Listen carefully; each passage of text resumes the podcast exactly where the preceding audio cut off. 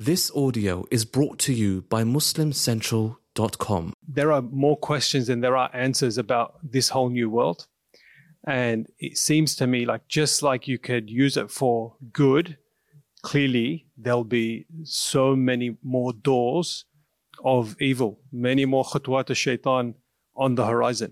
Mm. So, with that in mind, what would you say are the risks of this new world of Web3 for Muslims specifically? Yeah, so I mean, there's definitely uh, several risks, and if we're saying specifically for Muslims, I mean, one of the problems that whatever affects the non-Muslim society, the society in general, is going to affect Muslims as well, right? So this is these are general harms. But if we just we're saying, okay, well, some things Muslims are not as prone to. Hopefully, uh, there's some things which are there across the across the board. So one of the biggest things that I think I'm very concerned about is people preferring this artificial life and this escapism that's that's always been there but it's going to be enhanced you know? So since the introduction of you know novels people were reading books they would get lost in a book. Uh, since they had headphones introduced people would sit there and like be you know listening to music all day and they don't want to uh, talk to people. Yeah, I went through a phase in my own life like that. Like it's don't rather just have like background noise, listening to a song than interacting with other people. Uh, there's going to be, um, you know, people get stuck in video games. You know, even even the old like original Nintendo system. You know, people would get addicted to that. They wouldn't want to leave that. You know, playing that game. Same thing with movie theaters and all that. But what's going to happen is there's going to be a greater uh, desire for getting stuck in that world. You, you you won't you won't want to come back to reality as much when you can just remain in that virtual world. So if you're in the metaverse and you look so cool and your avatar is looking awesome and uh, you don't have to worry about actually, you know, doing your hair or anything like that, you can, you know, talk to people. Getting stuck in there, I think, is one of the one of the biggest concerns that we should have as Muslims because when we lose real life interaction and we lose the desire of wanting to be in this dunya that Allah has placed you know us in to test us, but then we want to escape and live in an alternative reality, that's going to definitely affect our our real reality when we do have to return back to life. You know, so that's how does it affect us? I mean, how how, how would it affect that real reality?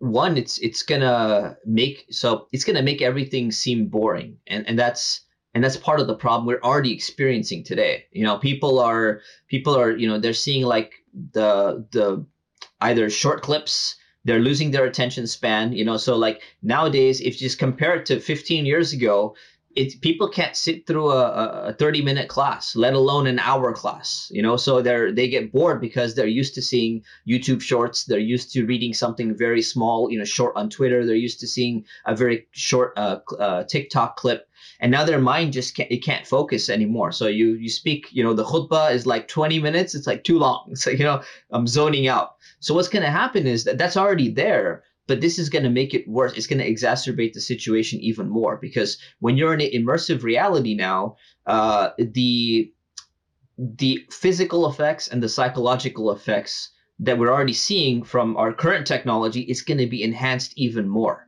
So there's going to be that desire for not returning to reality. There's going to be that difficulty focusing, uh, you know, paying attention to anything. It's going to be difficulty with social interaction. You're used to interacting with people socially. You're used to seeing them in their avatar, and now you're like, oh man, you know, I could interact with your avatar, but interacting with like you, the way that you actually look, and you know, the way in which you're behaving, that's just uh, it's all it, it's a challenge and that's going to be difficult for people to really you know interact with each other and, and hold conversations or something like that.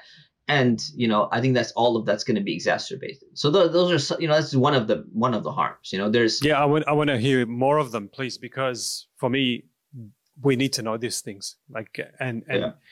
this is on the horizon. You mentioned that um, we're already using some of these technologies. I, I do have a feeling that this is going to come much quicker than we anticipated. Mm-hmm, mm-hmm. Yeah, for sure.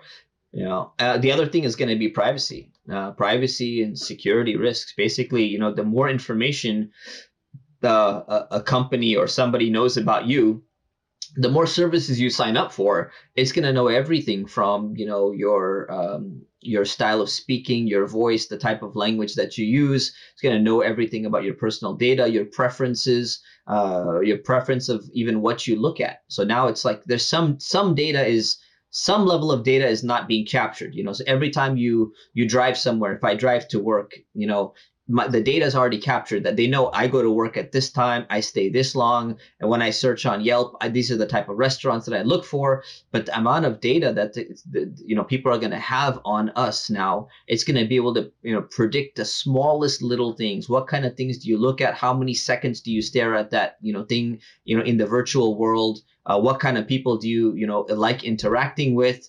Uh, what kind of avatars are you you know uh, interested in you know or attracted to or you know want to interact with or whatever it is? So uh, that data and that privacy is definitely gonna be another concern uh, that we're you know we're gonna have. So I, I think these are probably the two biggest concerns and then you got your your typical concerns about you know regulating you know free speech. What are you allowed to say?